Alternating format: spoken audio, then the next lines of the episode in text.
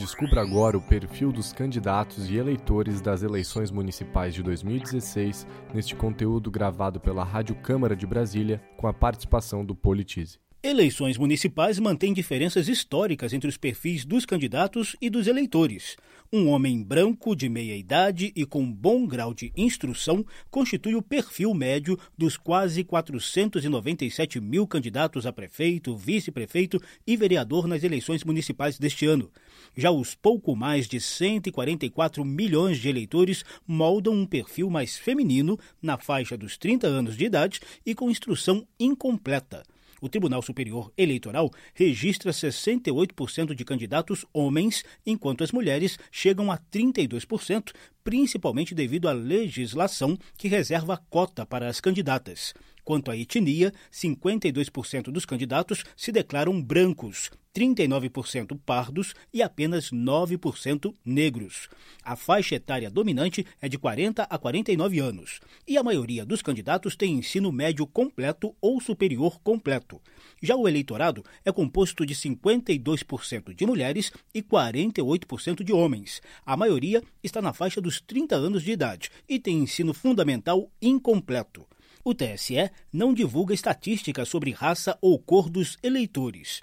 Para o consultor legislativo e mestre em direito constitucional Roberto Pontes, os números refletem fenômenos sociais. Há uma certa divergência entre o mosaico social de relação às candidaturas. Vejo com a razoável normalidade esse fenômeno, porque às vezes a gente costuma olhar para os números e esquece um pouco dos fenômenos da própria sociedade. A rigor, isso é um reflexo dos fenômenos da sociedade, não apenas numéricos, mas culturais. Bruno Blume edita o portal Politize, com foco no uso da tecnologia para difundir a educação política, e também constata as discrepâncias em perfis de candidatos, de eleitores e da própria população brasileira. A gente constata que tem uma sobre-representação de homens brancos com escolaridade de ensino médio ou superior e ficam subrepresentados principalmente as mulheres, que são apenas pouco mais de 30%, que é justamente o mínimo né, estabelecido em lei, assim como pessoas de outras etnias, principalmente pardos, negros e índios. Né? Entre as ocupações mais citadas pelos candidatos nessas eleições estão agricultor, comerciante e servidor público municipal.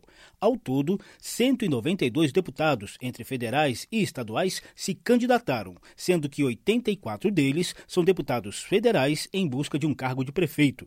Para um voto consciente em 2 de outubro, Roberto Pontes recomenda que o eleitor pesquise a fundo a biografia e as propostas dos candidatos por meio das diversas ferramentas disponíveis. Nas chefias dos poderes executivos, não há ninguém nomeado. São todos escolhidos pela população. Portanto, o cidadão eleitor, ele não é vítima quando escolhe errado, ele é cúmplice. Portanto, eu acho absolutamente essencial que os eleitores busquem as informações, a informação está mais transparente, quando ele não exerce esse papel, pagará um preço mais à frente. Além do horário eleitoral no rádio e na TV, dos debates e das páginas de candidatos em redes sociais e na internet, o eleitor pode colher mais informações nos sites dos tribunais eleitorais. Só o TSE pretende ativar 11 aplicativos para smartphones e tablets até o dia da eleição.